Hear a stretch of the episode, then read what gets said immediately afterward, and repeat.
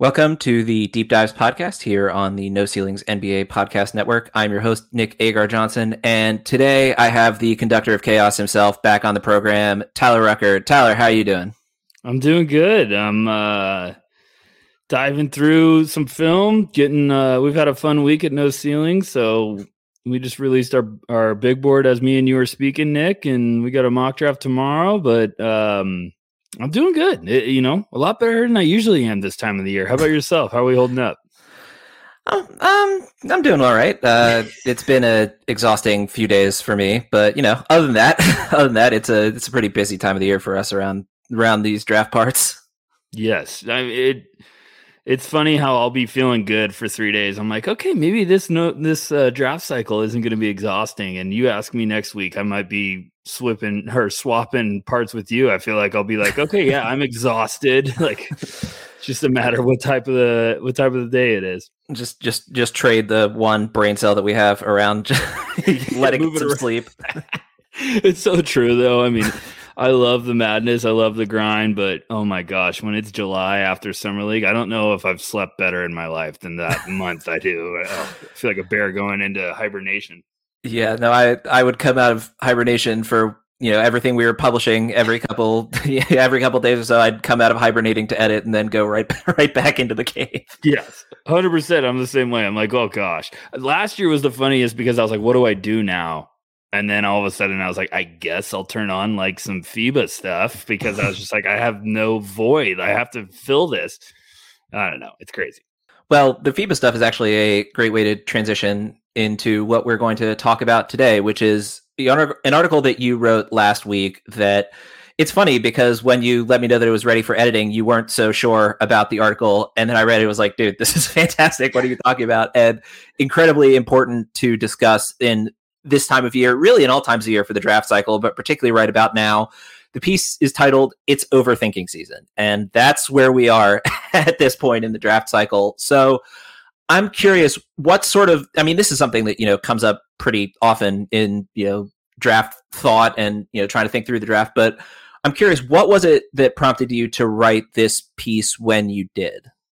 Um, you know, it is a really popular time of the year where I think a lot of people can get bored. And um, I didn't, I tried to, I wrote that article and it's funny how you mentioned that because I, I really felt that way when I, I was finished. I was like, I don't, I don't know if I got what I wanted to say out. Like it, it's just one of those things where I've always struggled to put thoughts to paper sometimes and be like, this is what I'm seeing, this is what I'm believing and sometimes you just write something and I'm like, did I accurately get everything out that I'm trying to, you know, and you just second question yourself. You start overthinking yourself. So, yeah. you know, that that's the chess. That's complete circle right there. But um, and that's what I said to you. I was like, ah. and I don't like to be this person that writes way too much. Like I don't want it to bore people. So I was like, all right, well, hey, we'll see what we'll see what happens. And people loved it. And I was like, all right, awesome. I guess I I do. But um to answer your question, Nick, like I really do think this is the time of year where we get bored. Um, I think evaluators, fans, we watch so much dang film. We watch all these guys. We feel like we have a grasp for them, and then this is a, the time of the year where you're like, I know all these guys. Like, what what can I talk about to to spice it up? Or if you love Scoot Henderson all year, now you might be like, well, was the three point shot really that good? Was the playmaking that good? Or you know, am I overthinking that it was a positive. And, and I just think we get bored. And then I think it's really important that that's almost when me, I don't know what you do, Nick, but I almost like wipe the slate clean because I'm like, I need to go back and just have a fresh process of thinking and evaluating all these guys because I don't, I think you could get it a little too like mudded if you want to put it that way where it's just like you're you're going through dirt and you're just like I, uh, I know these guys. You know I know Keyonte George can shoot. I know Keyonte George also has playmaking ability. I know Amen Thompsons are and the Thompson twins are fascinating playmakers but that's why I think this is the time of the year where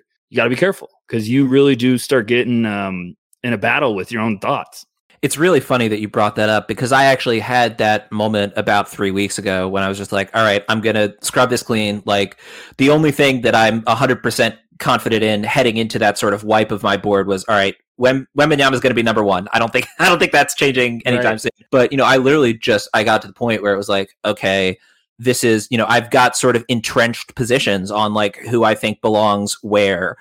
And, you know, I went back and rewatched, and there were some players who moved pretty significantly on my board. And, you know, that's the kind of thing where if I hadn't sort of had the thought of, okay, you know, I've sort of established where I'm at with all of these prospects, if I just keep going until the rest of the season, you know, I'm just not going to have as much movement as I should near the top of the draft because I've, you know, sort of figured out where I am on a whole lot of these players. And, you know, it was interesting because there were some players that stayed pretty much where they were, which I felt, you know, better about in terms of the overthinking side of things that I ended up basically in the same place. But yeah, there were some players who moved pretty significantly when I when I went through that process.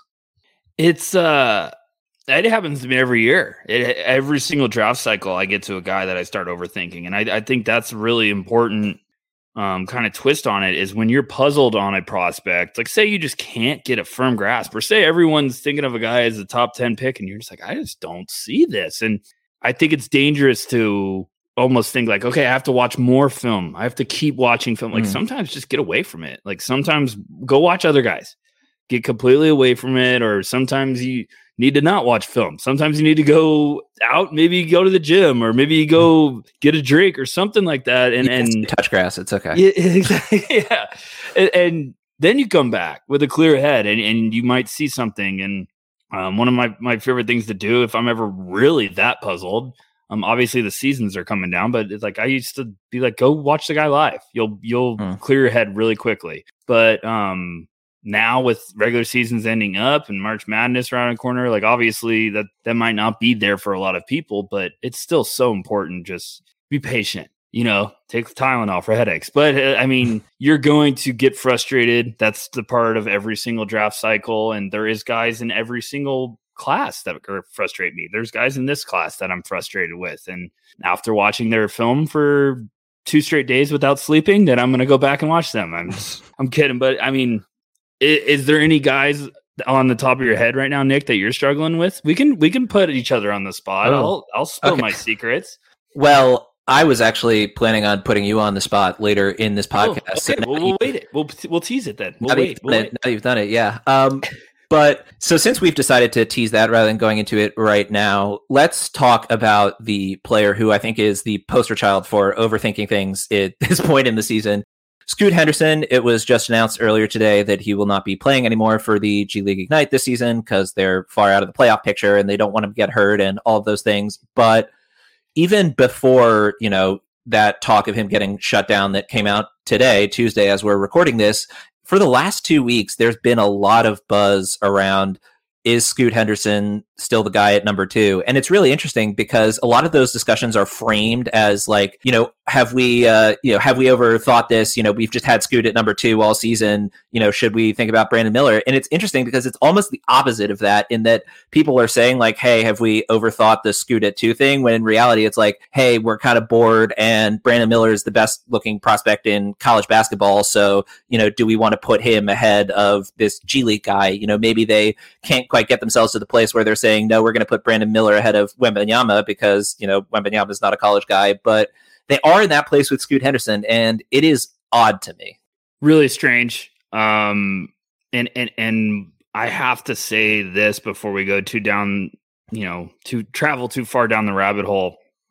This is nothing against Brandon Miller. I think Brandon Miller has mm. been, he's had the dream season when it comes to his performance on the court. Like he's done everything you've wanted to see from a you know, preseason we were talking about a guy like, oh, Brandon Miller was building some buzz. Not a lot of people yeah. had him as a top five guy, and um, he's been awesome. He's shown the ability to score from three levels. He beginning of the year. This is how quick the narrative shifts, and this is what I wanted to get with my overthinking piece. It's like beginning of the year, everyone was like, Brandon Miller's overrated. He can't finish at the basket. Like that's what everyone was hammering home. And then we get he solves that. The percentage goes up, and we're like, okay, so what now? And the guy's almost shooting, you know, 40, 40, 90 at some times. And you get it back to we're seeing him constantly. Not yeah. a lot of people are diving to go watch Scoot Henderson G League film. And that, that that's the truth. And it, it hurts for some people to to say like maniacs in the draft community are going to watch as much Scoot as we can, but we can always every fan can turn on the TV and find Brandon Miller film. A, Brandon Miller game because Alabama is one of the top teams of the country. It's around March Madness. They're on all the time. Scoot Henderson, you got to go find it. And I think maybe that's just what's maybe creating this monster is because everyone's seeing Brandon Miller so much right now that they're like, well, this guy's putting up 30 in some games. He's putting up 40 in some games. Like he's six nine, he can play, he's got playmaking vision. Like Scoot shooting almost 30% from three. Is he really that good? I get it. I think people are bored. I think people are bored right now. And I think this is like, well, everyone knows Victor's number one. What what can we talk about now? We had the Thompson twins in the beginning of the year. It was like, hey, is Amen Thompson to go third?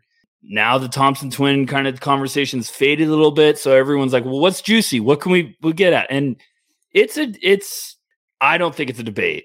I understand the debate. I, I think it's an oh. interesting talk, talking point that we're going to probably hear a lot of for the next couple months because it's a six nine wing in a wings league against a six two point guard that I still think could be a franchise altering piece. I think Scoot has all the tools you want from a point guard, and everyone's going to fascinate about his three point shot.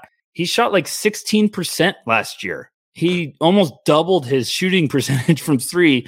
It was up around the 40% for most of the year or high 30s, whatever you want to say. He's got a six nine wingspan. That's unheard of for a point guard. I mean, I think he's got a lot of tools. So I don't know, Nick. Maybe I'm crazy. I don't think you are. It's funny because this is the exact discussion that we had when we were talking about Nikola Jurisic and when we were talking yes. Rayan Rupert. It's like he is playing in the second best professional league in the world and he's putting up 18 and 6 on like 45, 33, 76 splits. That's insane. He's 18 years old and he's putting up those numbers against, you know, again, the second best professional competition in the world. And like I'm sorry, Brandon Miller playing against whoever the fuck state is not as impressive as Scoot putting up 18 and 8 against G League guys. It just isn't. I mean, what would Scoot be doing in the SEC right now? And this is not slander against yeah. the SEC, but um, you know, Scoot, I think he just turned 19 last month. So he's been two years of playing experience against grown men, one of the best developmental leagues in the world. Um, I still think that if you can have success at that, I mean, he's having success last year when he was 17 years old. Yeah. Against 25 year olds trying to make it in the NBA.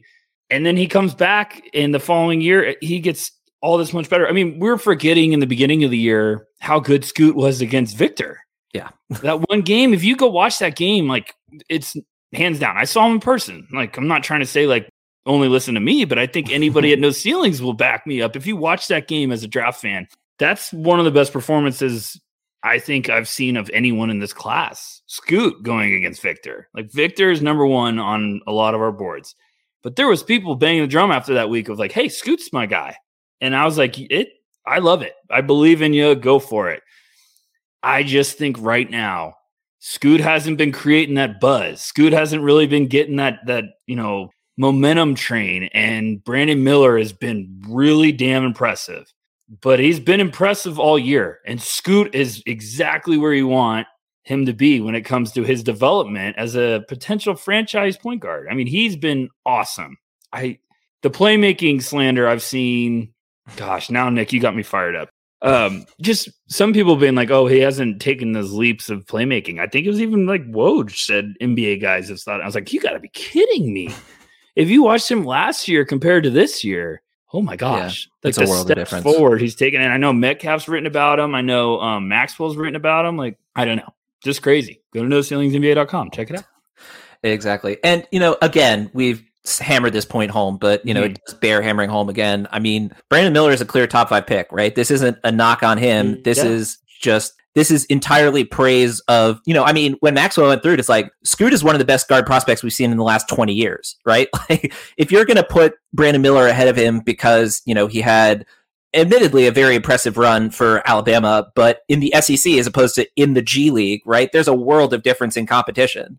Absolutely. And, um, you know, every, it, it's, this happens in every cycle where I feel like pe- fans get bored and tried to find the narratives to latch onto. So Scoot right now, it's the well, the three point percentage isn't great. Um, he's only six two for a point guard, and I I understand those, but I also think we can get lazy. myself yeah. included. You you you you find a, a potential red flag and you try to put a spotlight on it.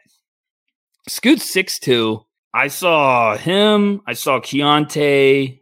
Um, I'm trying to think of some other guys, but Scoot was physically when I when I saw Victor when they played the Ignite. Victor right away just wowed me because of his. I was like, oh my gosh, he is an alien. He looks yeah. like an alien person. And for everyone listening that hasn't had the opportunity to see him when he's playing in an NBA arena, go check him out because you're going to be like, what in the world? I mean, the only other person that shocked me that much was like Giannis when I first stood I was, side I was by side to him. Just about to say I saw Giannis in person for the first time last night, and it is just an absolute experience. And to think that Victor has got five inches on him and like a step back three in the picture, it's just I can't even imagine. Giannis was like when I so I used to work for Warriors and I, I did game operations, so I'd be standing courtside, mm-hmm. and um, the players would often run out like right by us or stand around and then wait to go run out. And Giannis was like the first year he noticeably put on weight, mm. and um, he's like standing in the tunnel and I'm like standing to the right of him. And I'm like six two, but I'm obviously I'm not an NBA shape. But I'm like six two. So I'm like, okay, I can kind of have a good judgment of like how tall guys are. Mm, like you Giannis, did with PJ Tucker?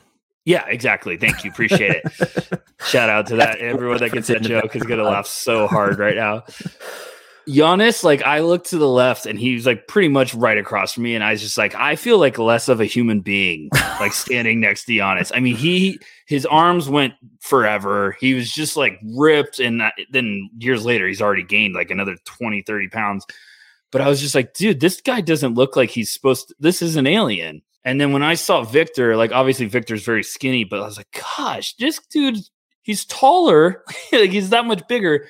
And what I'm getting at is, Scoot impressed me just as much because I knew he was six two, and I was like, oh man, am I going to be underwhelmed like seeing him? Is he going to look like this guy that's going to Scoot is ripped, and it is not just like cut up. It, he's bulky, he's stocky. He is going to be a bowling ball running into people, and then you pair that with his length. I mean, his arms too went forever.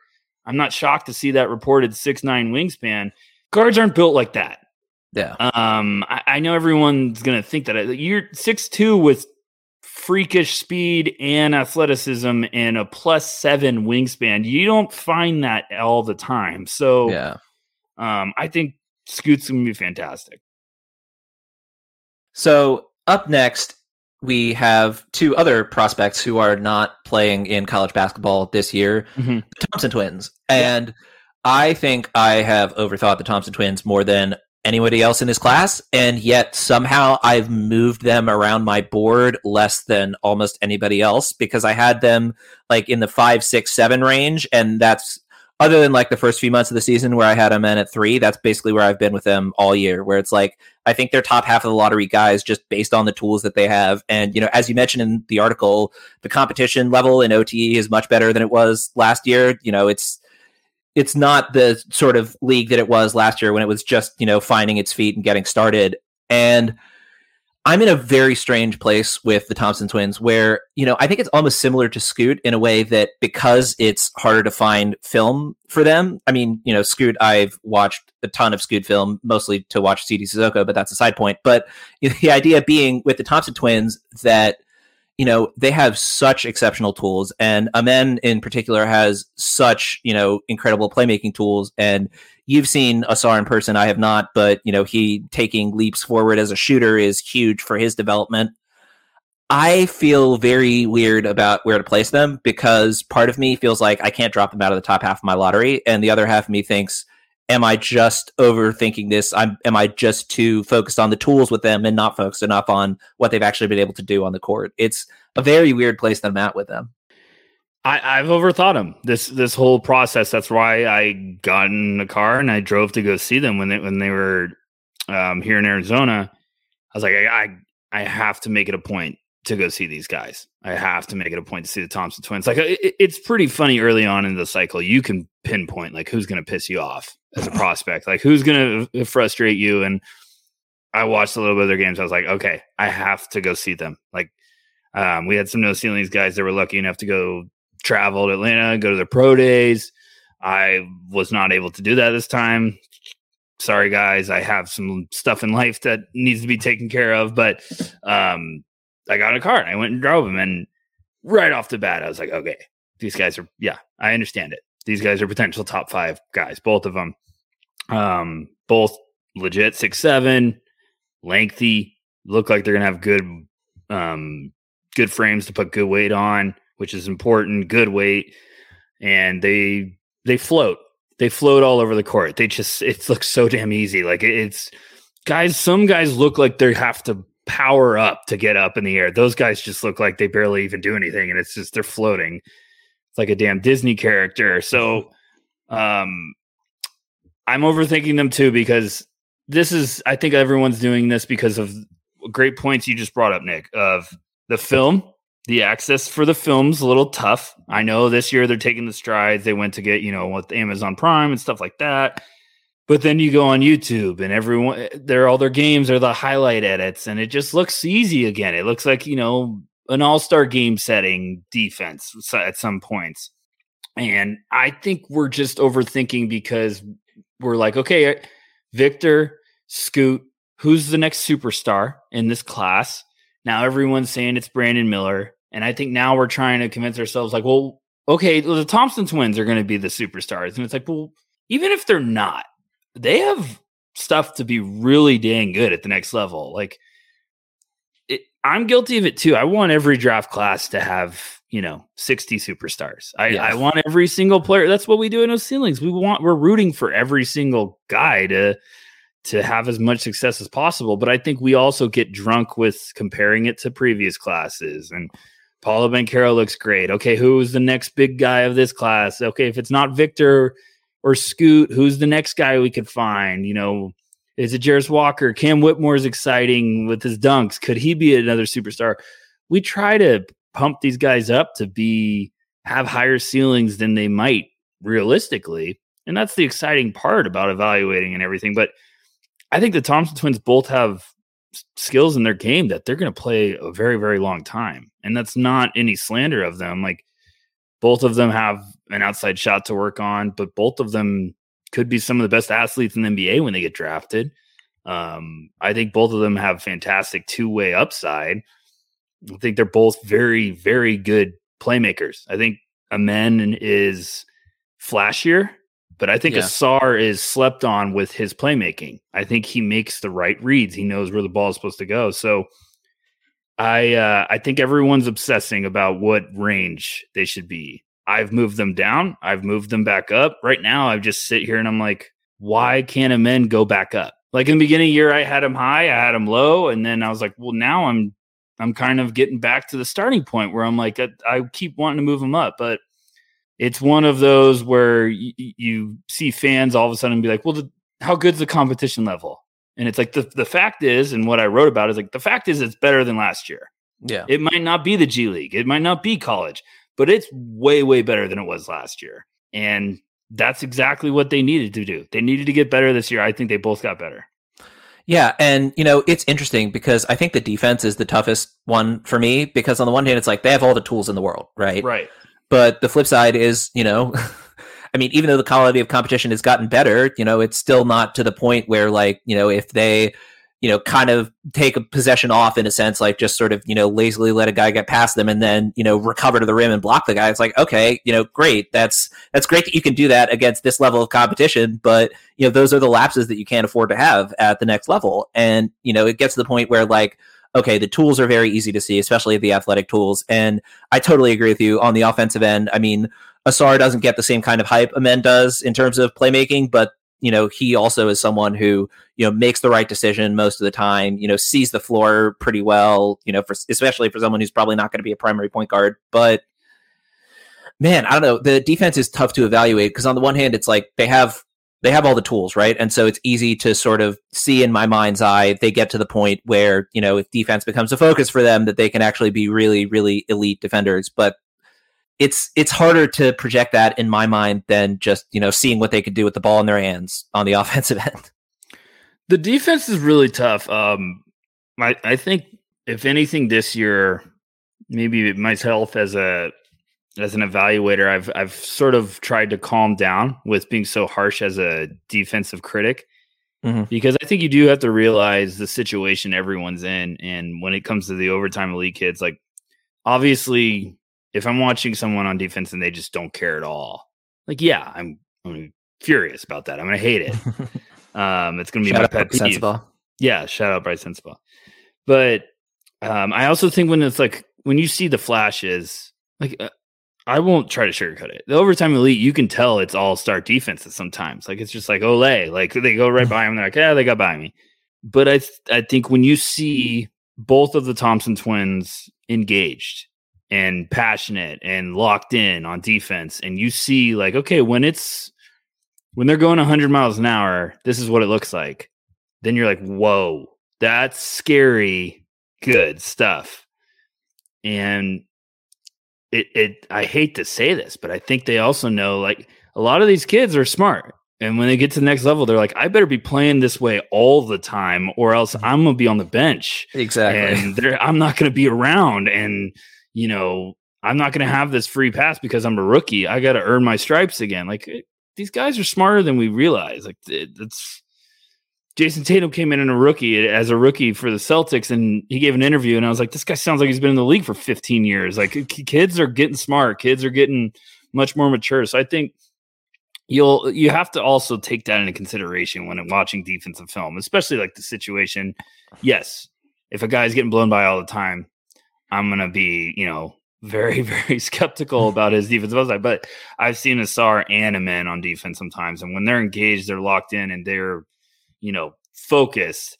They have all the tools to be potentially nasty, like the footwork, the violent hands, all that stuff. I, they have all the legit tools. I just think that's what frustrates us with the overtime elite is we want to see all the tools all the time at 100 miles an hour. Sometimes you get it in little spurts, little flashes. Speaking of violent hands and exceptional defense, let's talk about the overlooked names in here. And the first one is Cason Wallace. And yeah. I brought up earlier that I scrubbed my board and, you know, started from scratch three weeks ago. Not literally started from scratch, but essentially started from scratch three weeks ago. And the person in the lottery who climbed up my board the most was Cason Wallace. I'm so proud of you for that statement. I, I, appreciate that, but why, why, why, why, cut? Or tell me why, Nick? We haven't talked about prospects too much. We need to talk more about this. So, are you falling in love like me with Cason Wallace, or what? Oh yeah, I mean, I have him. I have him eighth right now, and oh, that's I love you for that. And that's moving him up from I think he was 12th before I did that. And you know, the key, the keys to the to that evaluation for me. First of all, he is spectacular inside the arc. And you know him being able to put pressure on the rim the way he can on the offensive end and convert from two point range is a huge part of his game. And then you know the other side is just he is a sensational defender. He is a special defender at the point of attack. And you know when you put those two things together, I see someone who you know, at the very least, I think will be someone who you can reliably plug in as like a seventh man, be the defense first guard off the bench. And that I think is like the floor for him is, you know, sort of a back end defense first rotation piece. But I mean, his shooting is decent. You know, it's not quite the same level outside the arc as it is inside the arc, but he's still, you know, definitely come along in terms of his three point shooting. And, you know, his outside shot looks more comfortable. His, you know, mid range game is as I said already, you know, very, very solid. And yet, you know, the reason that I moved him up as much as I have is just that when you get his sort of combination of, you know, solid making the right reads, playmaking, exceptional finishing inside the arc, and his defense, mm-hmm. that's someone that I think has a very safe floor. And if you're taking someone in the back half of the lottery, if you're a team that needs a point guard, he will fill out that rotation. If you're a team that needs an off ball defensive guy who can make the right reads as a secondary playmaker, he can do that for you. There's just so many different ways that I see Cason Wallace succeeding and so few ways where I see him flaming out. And when you're talking about like, you know, the back half of the lottery, I think people tend to overrate just how successful the eighth pick in general tends to be at the NBA level. And you know, getting a really valuable role player slash fifth starter is a huge win at the eighth pick. And if I'm you know picking eighth and I need any kind of guard help, I'm looking Cason Wallace's way. And you know, is you there are certain swings to the fences that you could take, you know, in that range that I wouldn't be too mad at. But if you get to the point where it's you're picking eighth and you really need a guard, Case and Wallace can do so much for your team. I I have to admit that I have him eighth on my board too, and I moved him up. So I'm go. really, really proud of you. Um, I, I said it in my piece, and I really do believe this. I think there's an argument to be made that, like, you know, when we get past Victor and stuff like that, I, I think Cason could be the safest pick in the in the lottery. Yeah. Um, I absolutely love his game. The more I watch him, the more I continue to like. I I moved him to eighth, and I just keep staring. I'm like, I think I could move him up again. Like, I just think he's safe, and and the defense is what I keep coming back to. Um, I think you're spot on. Like the floor feels so safe with his game. He knows his strengths. He knows, you know, offensively, his bread and butter is either taking what the defense gives him, or he's got some good floater, like good touch in the lane. He's got a good mid range. I thought the outside shot, like he banged, he he was banged up this year, and a lot of people don't realize that. Like you're gonna look at the the stats and be like, oh, his three point percentage dipped, and it's like, well, Cason was playing through some injuries. He was playing banged up. He had and that's important to realize too, is because you go look back and it's like, well, he was banged up in this stretch, and you could see he struggled with his play. Like his performance just went down. And um, so I have like a little notes by that. I'm like, well, he was banged up during these games. But when Cason Wallace was clicking this year, I thought he was one of the most impressive guards in this class. And yeah. Um, the upside with his versatility is so special. But defensively, you watch him, and I'm like, oh gosh, that's why I keep saying he's Jrue Holiday because he looks like the, Jrue Holiday mm-hmm. on there. He he goes at a different speed defensively than everybody else. He's just so comfortable in that. He knows that's his wheelhouse. So um, he's one of my favorite guys in this class because I, I, like you. If I needed a guard, I would not think twice. I'd be saying Cason Wallace is probably a guy that's going to reach a third contract in the NBA. Mm-hmm. Absolutely, and you know it's the kind of thing where I I don't know I tend to very highly value steals rates in non NBA players because that translates at a higher rate than pretty much anything else. And sometimes you know when i sort of go down that road i get into the trap of you know getting a bit too enamored with guys who aren't great defenders, but who are super aggressive in passing lanes. And so they have really great steals numbers without being great defenders. Cason Wallace gets a whole lot of his steals by just straight up dominating the guy across from him and just ripping the ball away from him and running down the other end of the court. Like it's the kind of thing where he's not making poor decisions in jumping passing lanes to get those steals. He's making the right reads in the passing lanes to get those steals and also just straight up manhandling people and taking the ball away from them at the point of attack. It's unbelievable too. Like he's his recognition as a help defender, you know, digging on post up opportunities. I swear his hands just like he's just seeing people with the ball in his hand. It, it's like he's watching it in slow motion. Um, and, and everyone else, like I on defense, he's a top five pick just because like what he is, he's got an elite defensive skill. Um, also, he's one of the funniest guys. I've talked about this with Metcalf on the No Ceilings pod. Like he's unbelievable when he has a uh, chase down block opportunity. It's like he's like, oh yes, like I've been waiting for this. like, Thank you. Like it's just hilarious to watch. Like he's just like yes, like it's like LeBron going for a chase down block. You're just like, oh gosh, I've seen this movie a million times, and someone's gonna try it again. But yeah, someone's, someone's, walking down the dark hallway and you're screaming, "No, no, don't go in the door!" You can hear the chainsaw. Why are you going through the door? but it happens every time, and, and it's like he's like, awesome, great, thanks for, for thanks for doing this, and I. I just really, really think that's the guy we're going to overthink because it might not be the sexiest prospect in this class. It's not going to be the the Scoot Henderson that flies above the rim for emphatic slams, or the Victor Wembanyama that's just an alien on the court, or Brandon Miller that's bombing from deep. But you know, Cason can play. He he's a stud. He's Vanilla ice cream's always come through when you need it to. and in Cason Wallace's game is vanilla ice cream. It's always going to be there. It's always going to get the job done.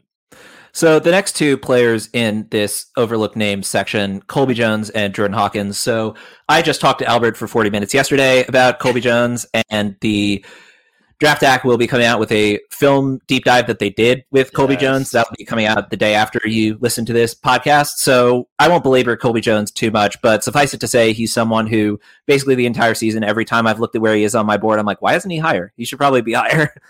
And then the other guy in this section is someone I do want to hit on Jordan Hawkins for UConn. Mm-hmm. He's someone who I wrote about early in the season, and basically I came away from it being like, this guy is one of the best off ball movement shooters we have in this class. And he's also an exceptional off ball defender. I fell in love with his off ball defense when I was putting together that article. He's, and you say, you know, why isn't he a top 20 pick, right? It's like, this is a guy who's shooting incredibly difficult three pointers at a very high volume. And for most of the season was at 40%. I think he had a cold stretch down the stretch run and dropped his percentage to like 38%. But you know, basically near 40% on crazy difficult looks and elite volume from three, paired with, you know, again, I think he's a really, really great off ball defender. When you put that package together, it's like, it seems pretty obvious that it's something that people can overthink because when you just look at the baseline of, okay, dude is six five, he's one of the best, you know, off ball movement guys in the class, and he's this really great off ball defender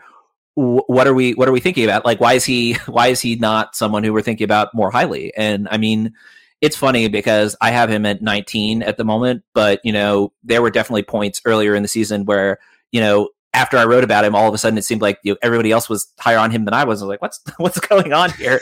You know maybe i'm maybe i felt too much in love with him to the point where i'm not bumping him as high up my board because i feel like i'm biased in his favor but i mean he's ridiculous as a three point shooter. And when you combine that with his off ball defense, it's like this is someone who's going to have a role at the NBA, a very obvious role. And, you know, if he sort of develops his game from there, fantastic. You know, if he gets better, you know, as a self creator, if he gets better as a passer, fantastic. But if he doesn't, he's already got a pretty clearly defined NBA role.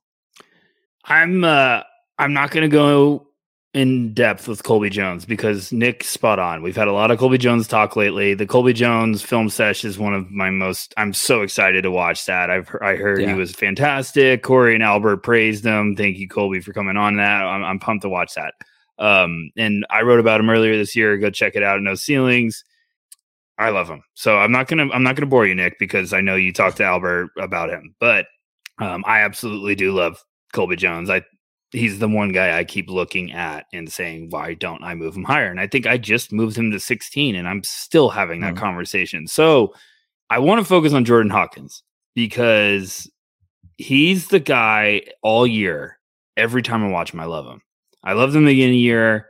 It's funny because I felt the same way. I, I was like, I feel like I Metcalf was so funny. At the beginning of the year, I was pushing Jordan Hawkins on him. I was like, "Would you just watch this guy from UConn? I feel really, really good about him as a breakout guy." And he wouldn't watch him all year. And then Metcalf would have him classic in like the Metcalf. 40s. Yeah, classic Metcalf. He'd have him in like the 40s. And I'd be like, "What is your problem? Why don't like you need to really, really watch this guy?" And now Metcalf's like had him at like 17 or something. I was like, "You jerk!" But I keep watching him, and I'm like, "What?" You know, I think he's the best movement shooter in this draft. Um, I, I, think you just said that. Correct me if I'm wrong, but I agree with you.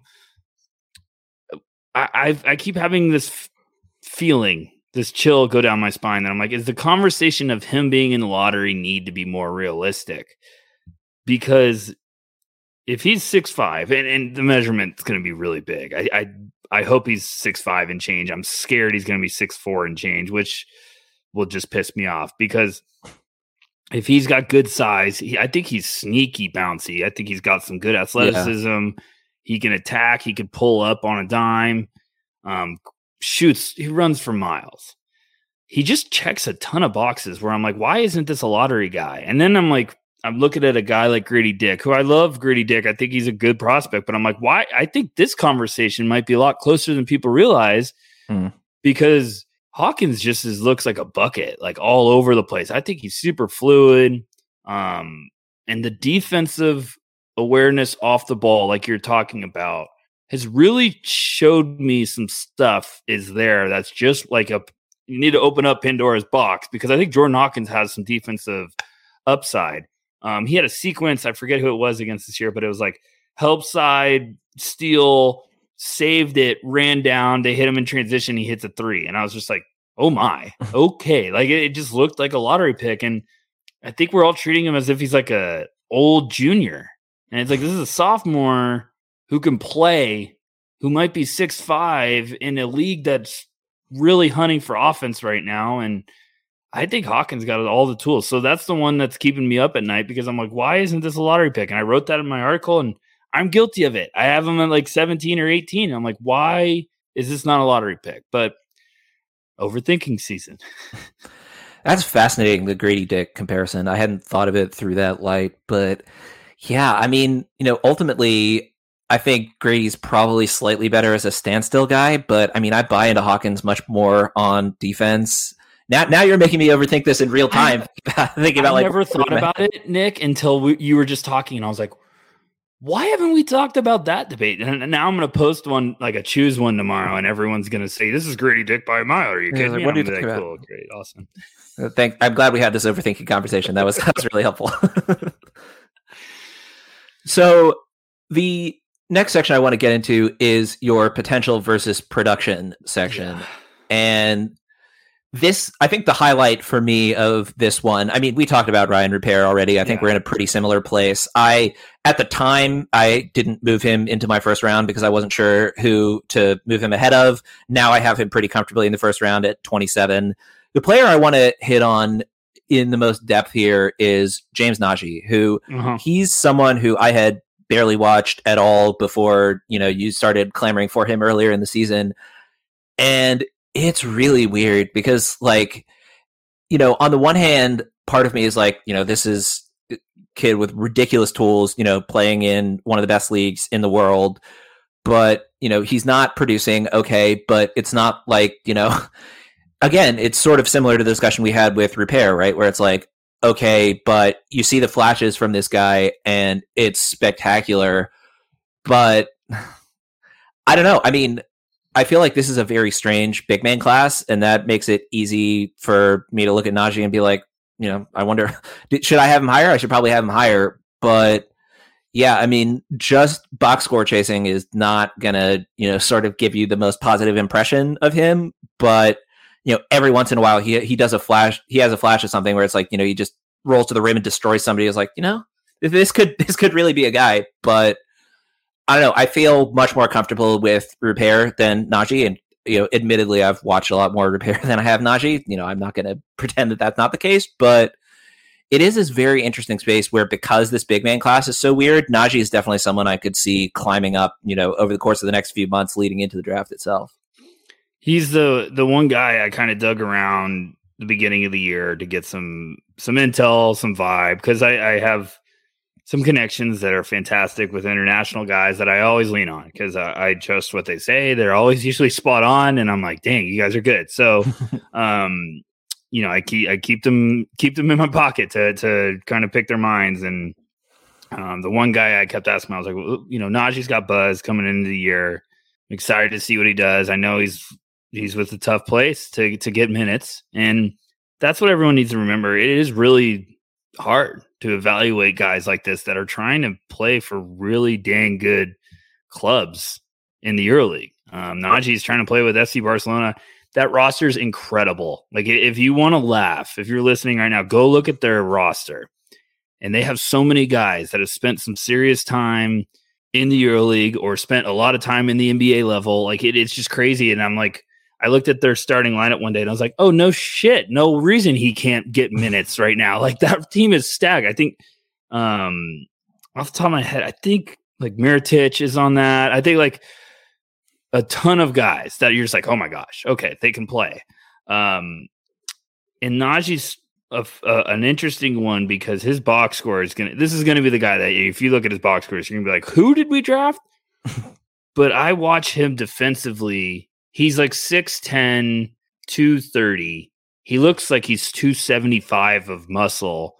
He's just absolute, looks like the Hulk. He explodes above the rim. He's got lengthy arms. He's got good shot blocking. He's got really impressive def- defensive sequences that you're like, okay, there's some stuff there that just needs more minutes, needs more minutes. Um, but if you're chasing box scores, you're going to be disgusted. And I think this is going to be a guy that's like your developmental big, Clint Capela, make life simple for him. Set good screens, block shots, rebound. Like he can be a disaster on the boards for an opponent and, you know, dunk everything, be a good roll man um, the same scouts I asked, or the same guys in the league and front offices I asked, they were like, "Hey, if he went to Texas, he'd be in the first round. He'd be a lock."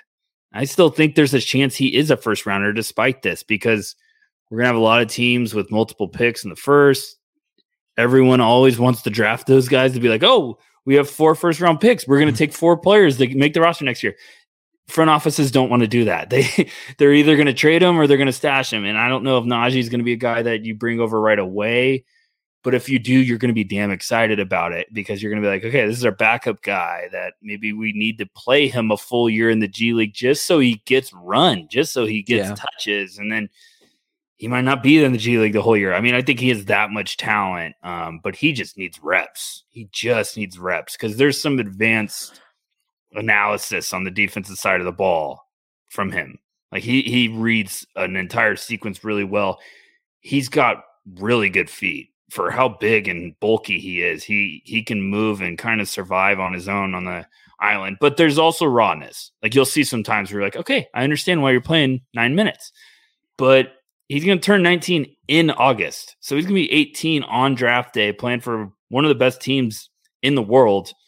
Um, I just really, really think Nnaji's a guy you got to keep an eye on. And I, I'm a big potential guy. I love to see like high upside, and I'm also a humongous production guy. I want to see you prove that you can keep getting better. But Nnaji's just one of those that maybe he hasn't found that stride yet, and he's just waiting to be, you know, unleashed. And I think NBA teams are going to be very intrigued when they get him around for workouts. Yeah, it's hard to earn minutes as an 18 year old when you're behind Nikola Mirotic and Jan Vesely. yes. I not have the to easiest. look up that team. Did you look up that team while I was on my rant? It well, you have to tell me some other ones. I feel like their starting lineup's absurd because it's uh, all. What is yeah, it? It's uh, all right. It's uh, Thomas Satoransky. yes, like Satoransky's their starting point guard. Yeah, Jokubaitis, uh, and then uh, Alex Abrines at forward, and Nikola Mirotic, and uh, Jan Vesely at center. Those are all like, and everyone's laughing like, "Oh, Jan, Ves- Jan Vesely's been like one of the best players in EuroLeague for like years." He was also the um, sixth overall pick for a reason. Just because he yes. played for the NBA doesn't mean he doesn't have skills. Mirotic, I think is is Cory Higgins still on the roster? Yes, yeah. Cory Higgins went to uh, fun fact went to my high school um, I think Michael Jordan's godson um, went to Colorado. He has made a lot of money playing in the EuroLeague. He has become a damn good player in the EuroLeague. So like that team is stacked, and you know the fact that Nnaji's getting any minutes with that type of roster is just remarkable. I was shocked. Like I watched their games and I was like, gosh, a lot of these guys look familiar. And then I like looked up the roster and I was like, oh my gosh, like how that's why. No wonder they're a juggernaut. And I was like, okay, no wonder he's only playing nine minutes a game. So um it's just impressive. The flip side of that discussion, of course, is the older college players who have yeah. been putting together really great seasons. And you know, it's funny because you brought it up, you know, the idea of yes, potential is, you know, very important for the evaluation process, but production matters too. You know, being able to actually do things on the court is also important. And you know, the names that you bring up, uh, Kris Murray and Marcus Sasser, they've been first round locks for me, mid first round locks for me most of the year. Trayce Jackson-Davis is someone who it's interesting because I came into the year, you know, last year I had him at 40, 41, something like that, where it's like, I'm not sure. I'm not sure this is someone who can translate to the NBA level. And then this season his passing goes up like four levels. It's like, okay, you know what? I see it now. It's a lot easier to see now than it was before. But you know, even then, this is someone who's been producing at the college level for you know four years now, and you know, even though he's climbed much higher up my board this year than he did last year, you know, that's he's still a clear second round guy for me last year, just purely based on his production, despite being you know essentially a six nine center. Yeah, it's sorry, we got a little uh fun sounds in the background if everyone can hear that. But um, the the fun the funny thing about all these older guys is I was the same way. Like last year, I gave Metcalf a lot of crap, and I hate to keep bringing him up. But uh, I always give him crap about TJD. It was like our inside joke because I just love well, watching. Given, given that he abandoned this podcast, I'm perfectly happy with you talking crap on him here. Yeah, well, yeah, we don't need to praise him at all. But um, I, I love TJD last year. I just thought he was going to be a really good second round steal. And then when he decided to go back, I was like, all right, I get it. Like, you're going to make a lot of money. Uh, and that was NIL probably, or, you know what I'm just saying? Like, you, he was going to be a potential national player of the year. They were probably going to try to contend for a title. Like, I get it. And I thought the strides he's taking this year, Like everyone always thinks these guys are unfinished products because are are their finished products, excuse me, because they're staying as, as a junior and a senior. And it's like we need to stop looking at these guys in a negative way. Some of these guys are really smart with saying, Hey, my best basketball is not here yet. I need to work on my game. And I think TJD this year, we've all wanted him to be this outside shooter. I feel like that was everyone's thing was like, if he just developed a little bit of a mid range, if he could step out and hit that jump shot, gosh, like this guy would be nasty. He'd have everything. And instead, this year, he said, well, I'm still working on that. But now I got this in my game, and he's become an unbelievable playmaker. Um, Metcalf did an article about his playmaking specifically, and I, I just think it's the one part of his game that now we're like, whoa, if that's also in this game, you know, with how productive he's been this year, he's been sensational. I, I think there's now a conversation of like, why isn't he a first round guy? So um, I highlighted your boy Kris Murray too in my article. I was like, Kris Murray's right there. Like, he's been sensational this year. I thought the I remember you wrote in the beginning of the year about his defensive playmaking and if I'm correct. Yes? I mean, and I just wrote about him in general, but yes, yeah, that was you, the article. You, you, had talked to me about um, his playmaking defensively, and I was like, wow. And then I started watching his film. I was like, oh gosh, like Nick's spot on about that. Kris has really impressed me this whole year, and so has G- TJD. And I think you know, just because of their age, we shouldn't punish them because they accepted the fact that hey, I need to keep working on my game. I'm not ready to go. Like we, I'd rather that happen than them go declare as freshmen and not be ready and get drafted 58th and they're out of the league in two years. Like what? I I think it's we need to praise them, not punish them, if that makes sense.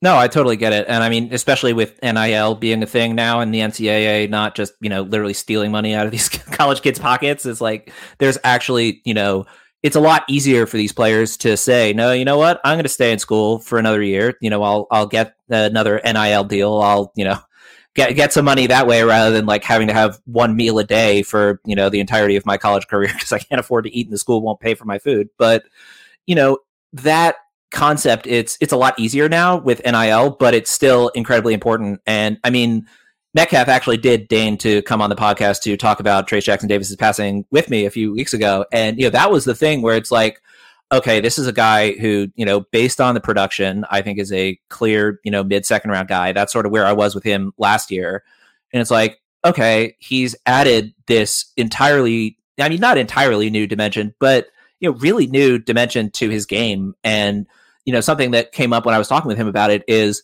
you know, when I was doing this dive three weeks ago, I was like, I came away from it more impressed with Jalen Hood-Schifino on the defensive end, but actually less impressed with him on the offensive end because like so much of his game is just opened up by TJD being there and being TJD. And, you know, it's a good thing that they were able to develop such a high level two man game so quickly. You know, I think that's a good sign for both of their games, but also it's like Jalen Hood-Schifino's life is made so much easier because Trayce Jackson-Davis has become the passer he has and you know combine that with being the crazy vertical athlete that he already was and i think everyone needs to put that in their evaluations when you're trying to almost critique tjd it's like well look at how much gravity he pulls towards him and i think this year a lot of teams were like well we're just going to double tjd and he's like well that's what I want you to do now. Right, I'm gonna unlo- yeah, I'm gonna light you up with my playmaking and make life easier. And that's been the best part of his game. Um, you know, I, I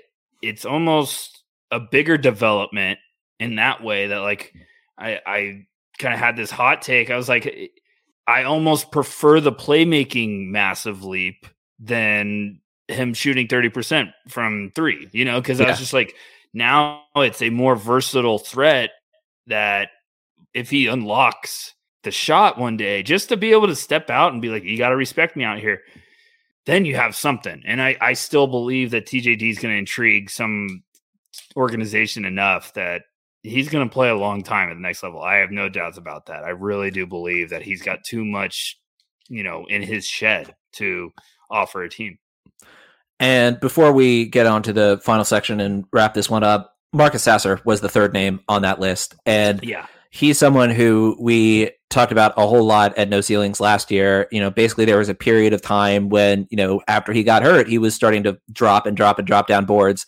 And then, you know, the end of the season comes around. He has an incredibly impressive run. And, you know, he went to one of the invitationals, right? And just tore it up. I'm, I'm trying to remember, but yeah. Yeah. He, I think he was even, um, I think he even went to the combine and was, he wasn't playing there, but I think he was doing well. And then just said, Hey, I'm coming, I'm coming back. And I, yeah. everyone was like, all right, awesome. Oh, um, but what I was wanting to get at there with you too is he uh after he like it's I thought he had a chance regardless of getting hurt last year. I thought he still had a chance to impress and sneak into the fir- into the first round because I think a lot of NBA guys have been intrigued with Sasser.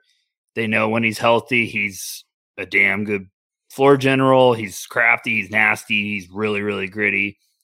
And um, I thought this year he looked to be forcing it when he when he announced that he was going to come back. I thought he was going to force it a little bit because I was like, he's going to be motivated. He's going to be like, this is my team. This is my year, my senior year.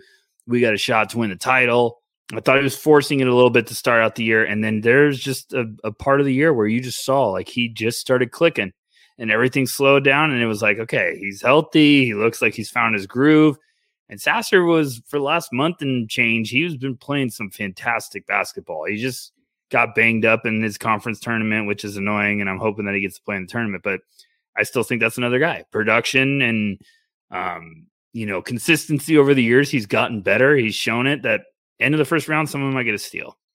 All right. So before we wrap this up, we teased this earlier, but you said you had a few guys that you wanted to throw to me as potential overthinking guys. Uh-huh. I had one in particular that I really wanted to throw okay. your way.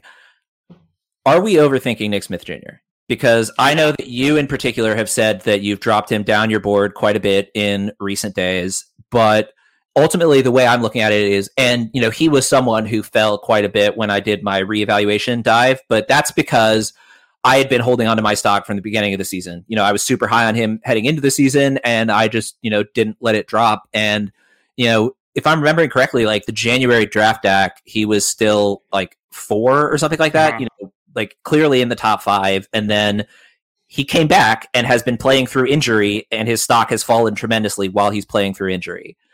And you know, I'm at a point with him where it's like, am I really going to drop this guy out of my lottery when I would have had him in the top five had he not come back and played and had a few impressive games, but also had a few tougher moments? You know, like given his athleticism, given his effort level on the defensive end, given his ability to score from all three levels, you know, there some guys in the no ceilings crew are higher on his passing than others, but we don't even need to get into that. You know, when we're talking about his shooting ability, his ability to create his own shot, his ability to create shots for others, his ability to score at all three levels, his defensive, you know, makeup, are we overthinking it by dropping him out of the lottery? And I still have him at 12th. That's a pretty significant drop from where he was before he came back in February. But, you know, again, that's like dropping him based on him not playing as well when we know for a fact that he's playing through an injury that it seemed like would knock him out for the rest of the year.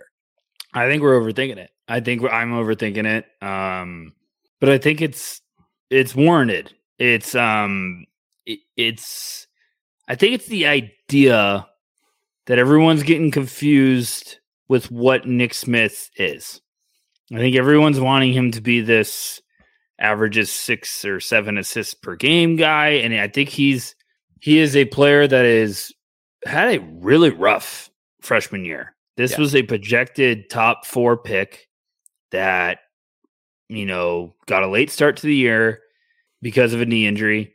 Then his knee injury started bug him again, so they sat him out for almost a whole year. He's coming back now, a guard making the jump to college basketball. Like Dariq Whitehead Duke, another guy that's been struggling this year. He adamantly said in an interview, he's like, everything's moving so damn fast. I'm just trying to get like get caught up and figure everything out. So Nick Smith's probably in that same conversation. I mean, I think it's a guy that's just trying to figure it out. We have to take into consideration the the situation. I have him at 14. I submitted my big board for no ceilings. I hate it. I like I already want to move him back up because I'm all of this negativity or this just like kind of dropping him down. Then I go back and I look at the numbers. I'm like, yeah, I think he's averaging almost like 20 a game in his last six or something games.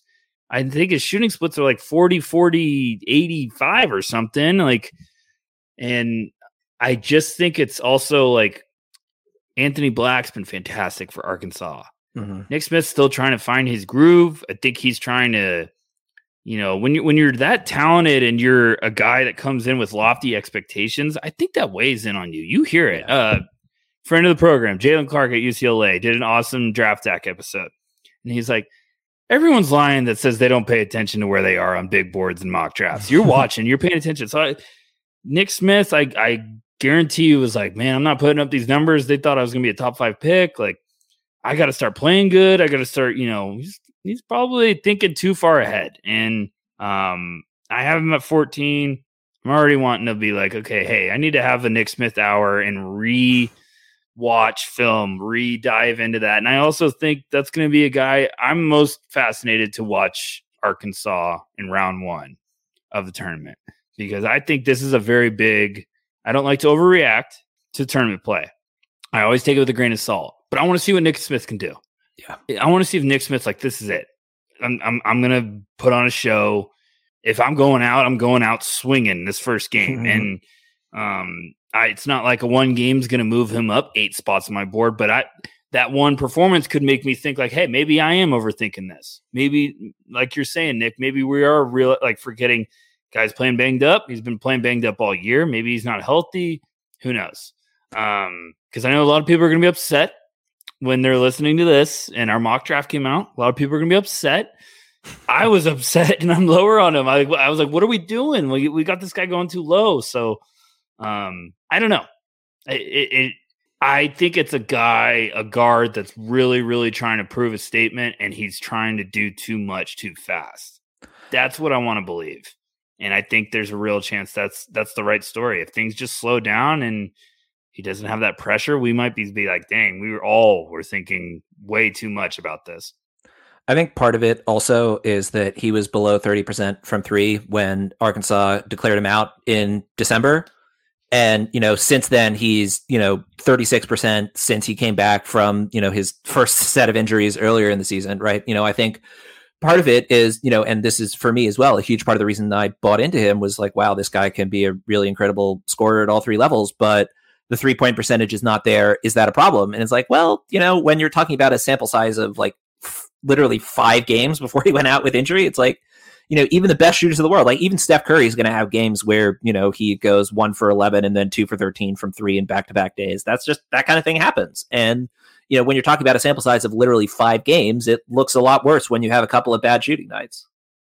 Every single person, every single basketball player in the world can have a bad stretch. And yeah um, I, I think it really is important, like you're saying, like for especially Nick Smith, like he, he goes one for nine from downtown next game because of the lack of attempts he's had this whole year. That's gonna plummet his stuff. Like, yeah, and uh, people have to realize that. And there's a lot of prospects in this class, like Nikola Jurisic overseas he'll have a game where he goes three point like three for four from downtown, and everyone's like, it's like, oh gosh, you know, there goes his three point percentage just spiked, and then all of a sudden he goes oh for six the next game, and I'm like, well, there he goes, he's shooting eleven percent again, but you you you got to just trust what you see on tape, and I think he's looked much better right now. Um, I'm hoping we get a little Arkansas run just so I can see as much more Nick Smith and get as much tape as I want, and um, you, you go back and watch him in high school. That's going to probably be something that people have to do when you really deep dive in on Nick Smith. You're going to have to go back and be like, let me watch what Nick Smith was coming into this. Because um, I, I think this Arkansas year, like the a big component of scouting is don't let one year tell the whole story. I think that's going to be kind of the the you know the the card the card you want to play with with Nick Smith this year is like, hey, are we going to put too much weight into this? Um, because the, I think the medicals are going to be bigger. I think as long as he checks yeah. out, teams are going to be a big fan.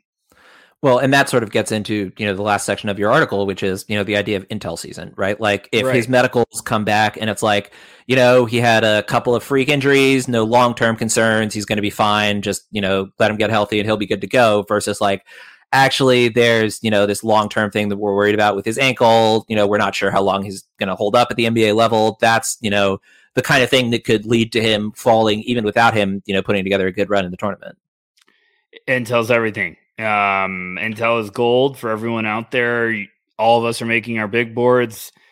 And I know no, us at No Ceilings, we're probably about a good month away before all of a sudden we're going to get Intel flying in and we're going to be like, oh my goodness. And I think a lot of us make our boards at now and we're not going to let our board, like Intel, sway everything. But it's also important for, I mean, if you're an evaluator, if you're a scout, like you finding out good intel and, and finding everything, it, it could have you, like, say you're in a front office and you are thinking about, you know, Nick Smith or Keyonte George, and you get great intel about Nick Smith, and maybe you get good intel about Keyonte, but you really, really, you know, the numbers are telling you Nick Smith has a brighter future. I don't know. I'm just throwing out a hypothetical. Like that's where intel can sway stuff.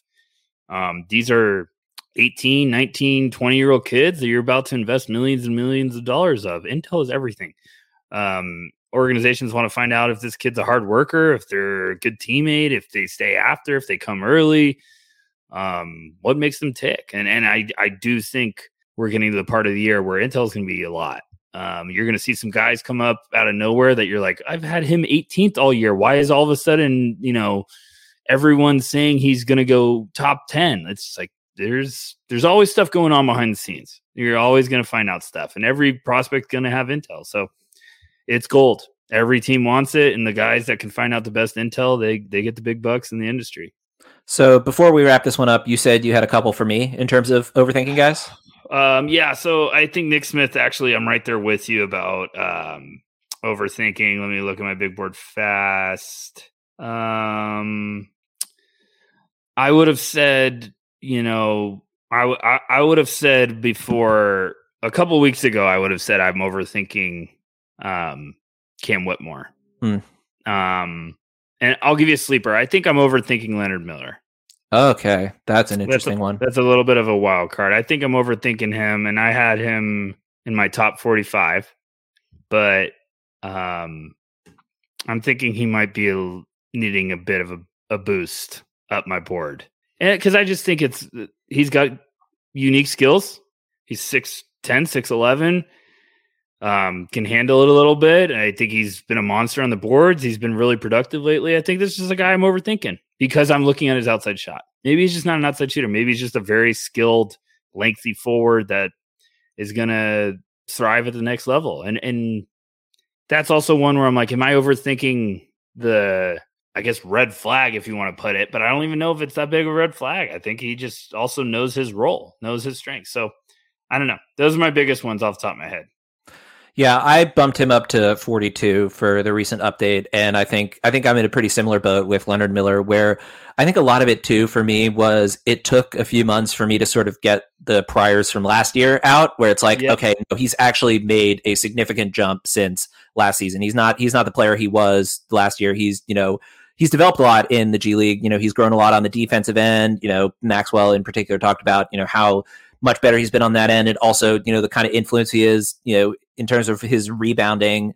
So yeah, I mean, he's someone who definitely has the tools to be higher than where he is on my board right now. And I think part of it is just that, you know, you know, you're talking about it with Nick Smith, right? You know, you have to go back to the prior at a certain point and see, okay, you know, what what was he doing last year, right? Try not to evaluate him just on the one year sample. And I think that's the kind of thing that could drag him down for me, honestly, because last year I was not particularly impressed with him, but this year he's shown significant improvements in pretty critical areas.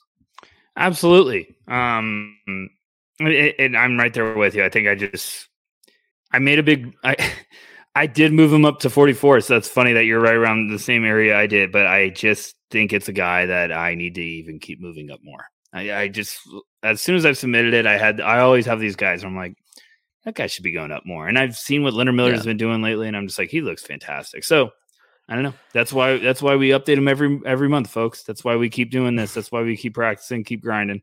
Yeah, and I mean, especially given where I have Scoot and Sidy Cissoko on my board, you know, the whole a huge part of the argument that I'm making for them is they're doing it in the second best league in the world. It's like that is still true for Leonard Miller as well. Maybe yeah. I should think that one a bit. Yeah, maybe we should trust that one too. I think he's doing yeah. good as well. All right. Anything else you want to talk about before we wrap this one up? No, I'm all said. Thanks for thanks for having me on. I, I I appreciate it, Nick. As always, it's always an exciting time to talk hoops with you. Yeah, this was definitely a fun one. I wanted to make sure to have you on because, again, you know, I, I overthink my regular life, so I particularly you know, overthink when it comes to draft stuff, and you know, have to submit boards and all of those things. You know, when uh, when other people are relying on my you know analysis to form boards, you know, in the way that our consensus boards are done at No Ceilings, it's like you know. I, I really do want to get this right, and so of course that means I'm going to overthink every single prospect at every single position on the board, except when I'm one. I'm past that one. hundred percent. It seems like we're not overthinking the first guy, but other yeah. than that, it's it's free range. All right. Well, he is Tyler Rucker. You can find him at Tyler uh, underscore Rucker on Twitter, and you can usually find him throwing out ridiculous memes on the No Ceilings NBA account as well. And you can find him on the No Ceilings NBA podcast on Fridays as well. You can find me on Twitter at NBA Johnson, and you can find my written work on NoCeilingsNBA.com as well. If you've been enjoying the podcast, please take the time to leave a rating and or a review in whatever podcast player you might be using. That is always much appreciated on our end. And if you have any feedbacks regarding feedback regarding the deep dives portion of the podcast, feel free to reach out to me either via Twitter or email nickaj.nba at gmail.com. And as always, thanks so much for listening.